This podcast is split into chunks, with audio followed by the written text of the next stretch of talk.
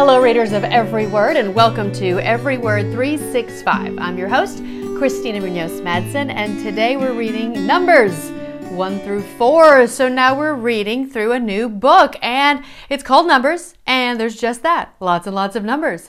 Yeah, it could be described as a little boring, but there are always some insights and takeaways that we can glean from the readings. Am I right? First of all, why was a census even needed? It is generally believed it was all about building an army, which is why men had to be 20 and women and children were not counted.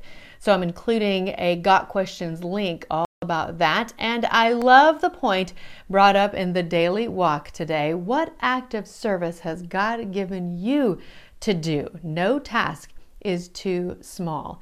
I really want us to always be focusing on who are you, Lord, and what would you have me do?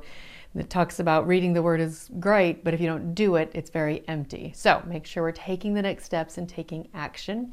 I'm including the overview on the book of Numbers from Got Questions. It's always very good. It's got the author and the time.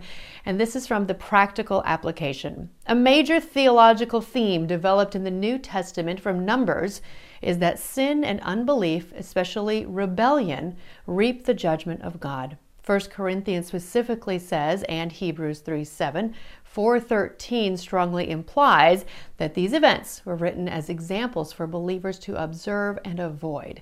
We are not to set our hearts on evil things or be sexually immoral or put God to the test or gripe and complain.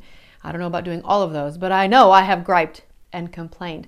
But my favorite part is at the end. Just as the Israelites wandered in the wilderness 40 years because of their rebellion, so too does God sometimes allow us to wander away from Him and suffer loneliness and lack of blessings when we rebel against Him. But God is faithful and just, and just as He restored the Israelites to their rightful place in His heart, he will always restore Christians to the place of blessing and intimate fellowship with Him if we repent and return to Him. As I have shared before, when I lost my dad to cancer, I decided to never speak to God again and to stop being a Christian altogether. I was mad at God, and I couldn't understand why we didn't get what we had prayed for, which was for my dad to be healed. I lived that way for six months, and looking back, it was such a dark time in my life. Talk about loneliness and lack of blessing. I definitely felt it. God allowed me to wander away and helped me turn back with the help of great friends. And not only did I become a Christ follower because of it, our relationship today is way stronger than ever. And by the way, I did get what I prayed for. My dad is completely healed. It just wasn't the way I wanted it to be done. But again, my ways are not his ways. You know the verse by now.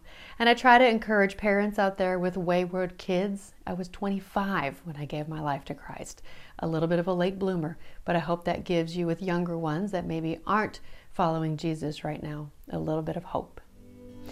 Tomorrow's reading is Numbers 5 through 8. Happy reading. This episode is brought to you by Travel with Friends. Don't let the logistics of planning a trip stop you from being a world traveler. With Travel with Friends, they have tours that you can join to experience a life changing adventure with other friends. You can cruise throughout Alaska and Canada or taste the delicious food of Italy. Just give Travel with Friends a call at 501 379 9226 or email them at friends at travelwithfriends.com or click the link in the podcast description to find out more about their tours.